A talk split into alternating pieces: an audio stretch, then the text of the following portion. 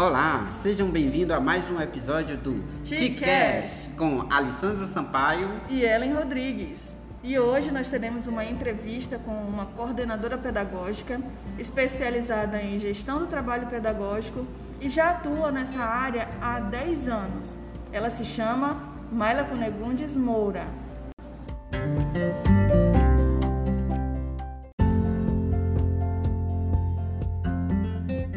É, olá, professora Maila, seja bem-vinda à nossa entrevista. E aqui vai a primeira pergunta. Sabendo que a sua função está relacionada diretamente ao pedagógico, como você avalia o momento em que as aulas presenciais foram interrompidas?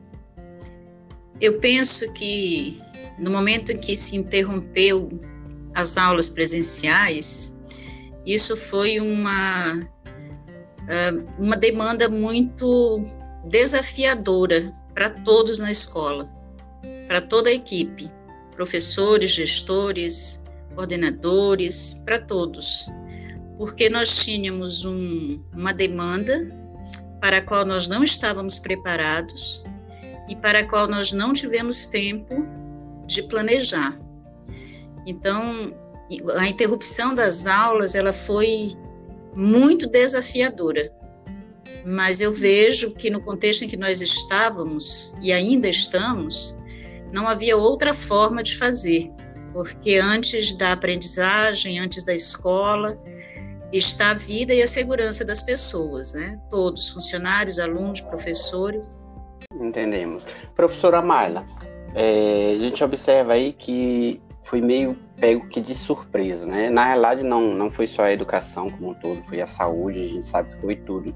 Então, é, independente dessa questão, e a gente vê que as aulas elas ficaram na questão semipresencial, que que, qual foi a principal dificuldade nesse momento? Por parte da sua equipe, por parte dos, dos professores, como que você enxerga essas dificuldades? Olha, nossa principal dificuldade, como eu já disse antes, foi nós não termos tempo é, para planejar. Nós já precisávamos agir. Então, o planejamento ele foi muito imediato. E a nossa grande dificuldade, a nossa maior dificuldade mesmo, foi a falta de conhecimento com relação às tecnologias, as, te as novas tecnologias da informação e comunicação. Então, coisas que nós não estávamos habituados a usar, ferramentas que nós não tínhamos domínio, tinham que fazer parte agora do processo pedagógico, do processo de ensino e aprendizagem. Correto.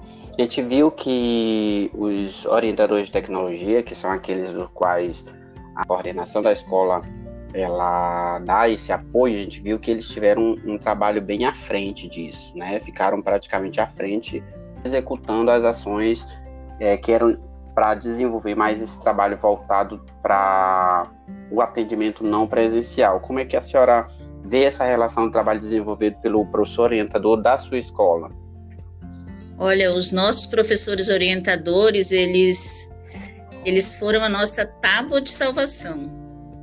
Porque era para eles que nós corríamos quando nós não conseguíamos resolver quando nós precisávamos usar uma ferramenta a qual nós não dominávamos. É, os orientadores de tecnologia eles tiveram um papel muito importante, porque agora eles eram assim o, o professor principal da escola, porque eles precisavam é, ensinar professores e isso não podia ser feito num curso de longa duração, era muito imediato. Então, na Escola Major Alcides, é, o papel desempenhado, o trabalho desempenhado pelos orientadores de tecnologia fez toda a diferença. Correto.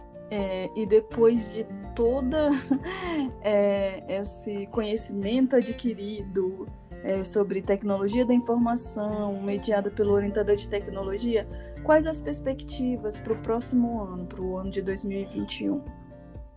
Eu creio que, pelo menos na, na nossa equipe, é, a gente percebe que a gente vai agora né, suspender é, as atividades e no retorno a gente já volta com bem mais tranquilidade, tendo a certeza que nós já nos apropriamos de muita coisa de muito conhecimento com relação à tecnologia e que isso vai nos deixar mais tranquilos no desenvolvimento do trabalho, independente do cenário que nós tenhamos no retorno, ou com as aulas presenciais, ou com as atividades remotas, ou no ensino híbrido. Eu tenho certeza que nós vamos voltar mais seguros.